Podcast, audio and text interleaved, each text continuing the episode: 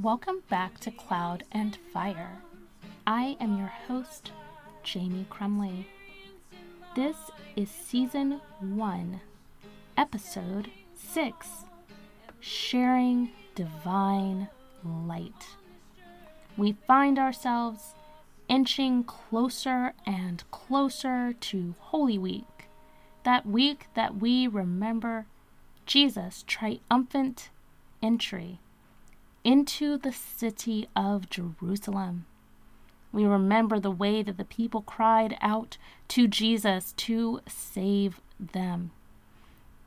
But today we reflect on a time when Jesus thought about his own death. When Jesus thought about the reality that he would not be with the people always, and they needed to remember him. They needed to determine a way to walk in the light, even when Jesus was no longer with them. And what does that mean to you? What does that mean to you to essentially be without your training wheels? It's time for us to figure out for ourselves what does it mean for us to walk in the light. And today my guest and I are really going to be reflecting on that from the idea of Baptist faith freedom. What does it mean for us to be able to freely believe what we believe, to have freedom of conscience, to live and believe in the ways that we see fit? What does it mean that we have to be the light for each other? What does it mean that we are feeling around in the dark trying to determine our way forward? What does that mean to you? I invite you to consider those questions as you listen to today's episode. And without further ado, let's get into the conversation for today. I will begin today with a few words of reflection from the Gospel of John, chapter 12. I'm going to read verses 35 through 36. Jesus said to them, The light is with you a little longer. Walk while you have the light, so that the darkness may not overtake you. If you walk in the darkness, you do not know where you are going. While you have the light, believe in the light, so that you may become children of the light. Listeners, my guest today is Jennifer Hawks. Jennifer is a native of Germantown, Tennessee, and she is the Associate General Counsel at the Baptist Joint Committee, which is for religious liberty. She provides legal analysis on church state issues that arise before Congress, the courts, and administrative agencies. She also assists in education efforts and responds to pastors and other constituents who have questions about church state matters. Before she came to BJC, she was the director of advocacy and outreach services for the Family Abuse Center in Waco, Texas, where she conducted a legal clinic and led educational programs. She also worked for two judges in the state of Mississippi and served as a staff attorney in the in the Mississippi Department of Human Services.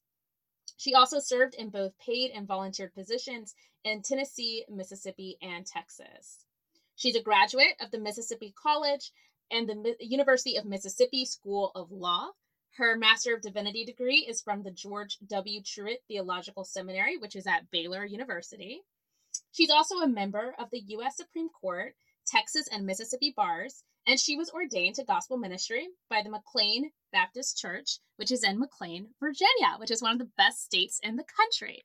So, Jennifer, I'm so glad that you are here with us and um, that you're joining us during this series in which we are considering what it means for us to walk in God's steadfast love, which has been something that I think is so difficult for so many of us, especially in these past 12 months, um, where we all have experienced so much grief because of the coronavirus pandemic. And yet, I think there's so much hope even in this passage that we read today, while Jesus is telling his disciples that he'll only be with them in person for a little while longer, but he reminds them to walk in the light.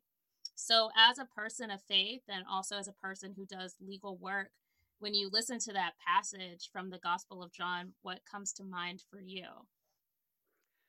Uh, well, thank you for the opportunity uh, to be here today. I'm, I'm always excited to work with some of our smart BJC fellows because you off, you also have a connection to my organization, and so I'm, I'm always always glad to say yes and be able to help when I can. Um, when I read this passage, honestly, the first thing that came to mind was when I was in high school, I, I did a leadership camp um, in California. And um, our first night we got there, the sun was still out. Staff took our bags to some gathering area on the on the property. Um, but by the time we were done with our first evening of services um, and programming, it it was nighttime, and none of us had been to this camp before. Um, and the staff told us how to get to our bags, and then how to get from where our bags were to where the cabins were but none of us had ever been there before. So none of us had any idea where we were going. Um, some of us had flashlights in, in, in our backpacks that, that we had brought in with us. And so um, the visual that really stuck out from that first night of the leadership camp was we all gathered around the flashlights. Whoever had a flashlight suddenly became very popular and had multiple people around them because the flashlight could illuminate the path for multiple people. And and so and so when I read that, it, it just it really just kind of stuck as, as a visual of oh this is what lighting the path means this is when you are walking in darkness especially if you're in a new place you really do, don't know where you're going um, and so that's just uh, I, I, love when jesus talks about light and path and and and and uh, and, and darkness because I always have that very strong visual of, and I don't even remember if I had a flashlight. I, I don't remember if, if if I was one that people gathered around or if I was one of the ones gathering around some someone else but it, it, was it was an incredible experience of us uh, learning how to work together and how to walk together in the light that we have in front of us um, even though it's a very um, physical example of, of, of a spiritual truth Definitely. And I can really relate to that. I remember when I went to grad school in Connecticut, uh, when I would drive up from my parents' house in Virginia back up to New Haven, and I would go, I think it's like right past BWI, and you know, there's that straight path, and it's like woods on both sides. And if you go up there, the time of day that I like to go, because I didn't want to hit traffic in New York City, so I would go at 4 5 o'clock in the morning, and it would be pitch black when I got to mm. that road. And you needed the other cars there, and you needed to kind of share light because it was so dark. And so mm-hmm. I just love that image that you're creating for us of these young people realizing the only way that we're going to get to our bags and to the cabin and stay safe is if we travel together. We have to light the way for each other. And I really think that's a profound message of hope for us right now. So thank you so much for sharing that that image. As I'm thinking about your work with the BJC and that image of lighting our path forward, how does that resonate with you, especially doing the kind of work that you do in the legal field? Um, I, it's a great question. At at BJC, we we work to uh, defend and extend faith freedom for all, um, and so we think it's a it's a historic American principle that um, everyone should have the ability to practice their their faith. Um, it's unfortunately a principle like many American principles that we haven't always lived into as a society. We we haven't always fully uh, fully experienced it, um, and and so B, BJC is is one of the organizations um, in Washington D.C. that um, that is fighting to ensure that everyone has has the rights that we have as as Christians as as the the dominant cultural uh, religious group um, to to to um, worship um, and and express our faith. And and it even in modern times it's not something that all of our neighbors share. Um, within the last couple of years, synagogues on both the East and West Coast ha- have been attacked because they were Jewish houses of worship. Um, it, the, the, the, their Jewish identity wasn't incidental to the to, to the attack that occurred, um, and so it's important for us to be able to stand up that that even today in America there are people who are who do not have physical safety to express their religious views and their religious beliefs. Um, and so so I love that I get to be a part of this work. It's one of our historic Baptist principles. For over 400 years, Baptists have said that everyone should should have this freedom um, in part because if I don't have the ability to say no to something, then any yes I give is meaningless. So if everyone has to be Christian, it doesn't matter that you tell me that you're a Christian because you don't have a choice to not be one. Um, and and and so Baptists very early on fought uh, for religious freedom, not only because we were being oppressed and we did not want to go to jail and be beaten and whipped and all the other punishments that um, our early Baptist preachers uh, endured, um, but we wanted everyone to be able to have this freedom. Uh, so I love we uh, we work on briefs to the Supreme Court. we work on legislation with Congress, we work with administrative agencies, um, and and I, I, just love that we work across the aisle. We work with we work ac- across the theological spectrum. We work with Christians, non-Christians. We work with religious communities, the non-religious community, because it is this American ideal that, that we share together. That everyone should have this ability, and and each generation is living more and more into what that uh, looks like on, on a practical basis. I'd love to talk to you a little bit more. What that brought to mind for me is I know that you're a Baptist. I know that you are from Tennessee. Is that right? Yes. And so, how does this fit into the kind of background that you came from? Did you come from more of a conservative background, or is this always been part of what it means to you to be Baptist, even when you were growing up? I came from a, a conservative Baptist tradition. Um, but in my in my church, I was taught that God loved everyone, and I believed my teachers that God loved everyone. Um, and so I, the, the the the church I was a part of would not recognize my ordination, um, and that is that is their right. That is their theological belief. Um, so it's it's not a church I could I could be a member of um, in the future. But I learned many lessons, and I am who I am today because of those lessons that that I learned um, uh, I, I was also taught that there is there is one way to be Baptist, and then when I left home, I met a bunch of different Baptists, and uh, that's one of the things I like most about BJC is that we are supported by um, several Baptist denominations, and so when our board meeting happens, we have Baptists from a, from various denominations together, and they all agree that everyone should have religious freedom for all. That that that's the unifying principle but other issues they disagree vehemently on and so it's fun to be in the room together and, and hear them talk to one another as brothers and sisters in christ and and have profound disagreements but they're able to unify around religious freedom. And so i love that about baptist that we can come together on what we agree on and we're not afraid of the disagreement. We're not afraid of the messiness of um, allowing everyone uh, the freedom to read the bible and pray and consult and live in your religious community and realize that that that it, it may look different from community to community. Um, and that there's reason to have theological debate and and conversation but that that is what that is what living life together is and that's what it looks like. And so so i i love that that that we are not afraid of the messiness um, like some of our other Christian de- denominations that, that are more strict on there is one interpretation or there's one way to, to, to be Christian.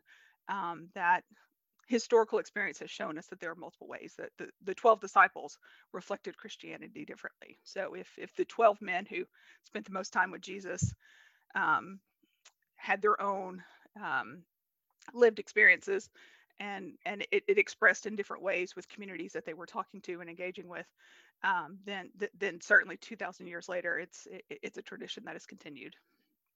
Yeah, I think that's so important. And I think at this moment, we're in a moment of, as a nation, extraordinary political divisiveness. And for so, what I hear you saying about your work with the BJC and getting to work with Baptists from all walks of life is that one thing that perhaps Baptists can teach us through our interactions with each other is that there is a way to come together, even in disagreement, and to hold those disagreements, and yet to light each other's path. As that going back to that story that you told earlier about you and your youth group, to light each other's path forward, even though we don't all completely agree on everything, to realize that Jesus is the light and we have to figure out a way to follow that that light even in these times of darkness. I think that's really important. Mm-hmm. Yeah, and and I mean that it, it is one of the things I love about being Baptist, and I love reading Baptist theologians that I don't always agree with because they always make me better. That they always make me think about something and and refine something. And so you know I love being able to converse with them and and um you know the iron sharpens iron from from Proverbs. You know we're we're going to approach things differently, um, but that doesn't mean that, that that the other side is my enemy. It doesn't mean that that the other side um you know has to go down in flames and in, in, in order for me to to be able to carry out my beliefs and and live out my relationship as as um, as I see Christ uh, leading me. So. That's beautiful. Thank you so much for sharing about the work you're doing with BJC. I I would love to know during these times of darkness and and challenge for so many of us, how and where are you experiencing God's steadfast love? Oh, that's a great question. Um, I think, ironically, in this time of a global pandemic, I am seeing God's steadfast love and community. Um, I'm naturally an introvert, um, and so I sometimes get overwhelmed with social engagement. Um, and especially in DC is a very in-person town. We do in-person meetings, we do in-person networking, and um, and so you know there's a lot of FaceTime with our work. And as an introvert, sometimes that can be draining. Um, but in this time of, of pandemic, um, a group of friends of mine here here in the DC area, before the pandemic, we got together maybe once a month. We'd meet up at a restaurant after work uh, for you know for dinner or you know to go go to a movie or or something else. Um, but in this time of pandemic, um, we have been meeting weekly. And so we, we get together on, on Skype once a week and just kind of check in with each with each other to see how everyone's doing. And that has been very life-giving and affirming for me. I haven't always been able to participate, um, but I have seen them more now in the pandemic time than I did before because our schedules were cleared. We're all working from home. Um, and so it, it, has been really amazing to see God move through those friendships and that, um, and to, because everything else is stripped away, to really truly see the value of community and how we can be together.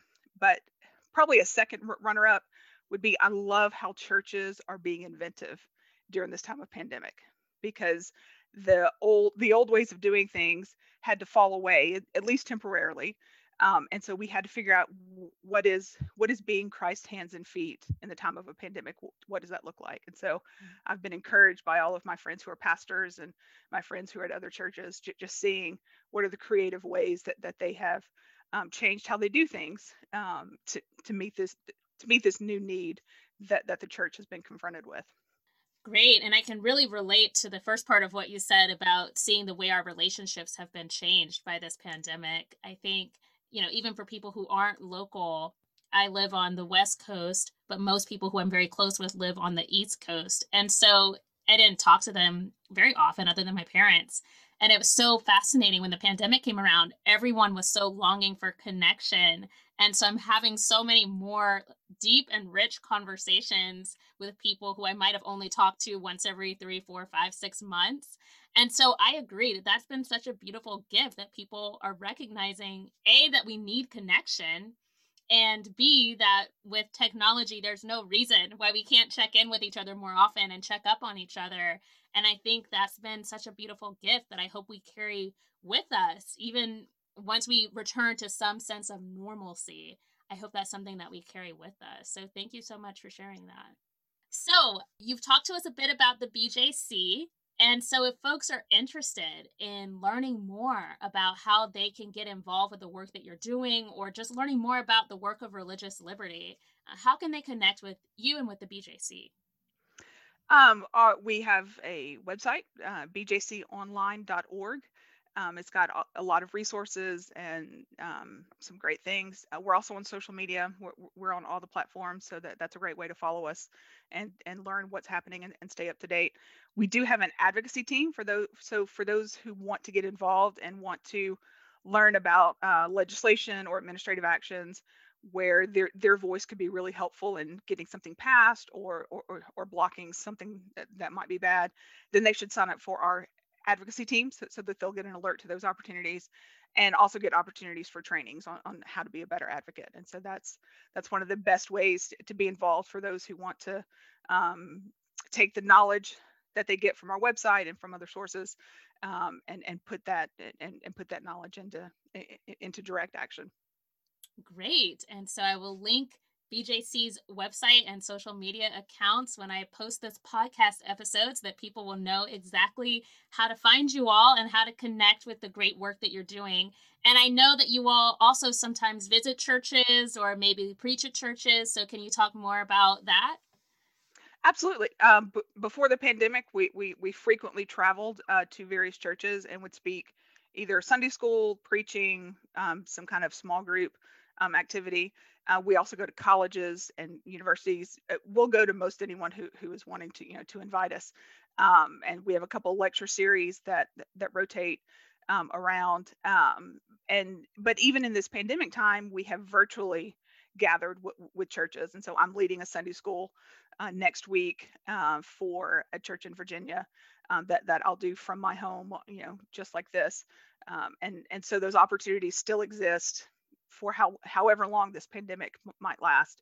Um, but we are very much looking forward to the opportunity to be back in person with um, with our churches and denominations who, who support us, um, and because there's nothing like that that personal connection of you know a lunch or a dinner or um, you know just being able to shake someone's hand after a lecture. Definitely. So we will look forward to having those in person again, and for now, connecting with you all virtually and learning more about how we can support the work of religious liberty that's so important. So thank you so much, Jennifer. This was a great conversation. I'm I loved hearing from you both about your personal faith journey, but also about the important work that you're doing with the BJC. So thank you for joining us on Cloud and Fire. And everyone, this has been a conversation with Reverend Jennifer Hawks, Esquire, from the Baptist Joint Committee for Religious Liberty. Thank you so much, Jennifer.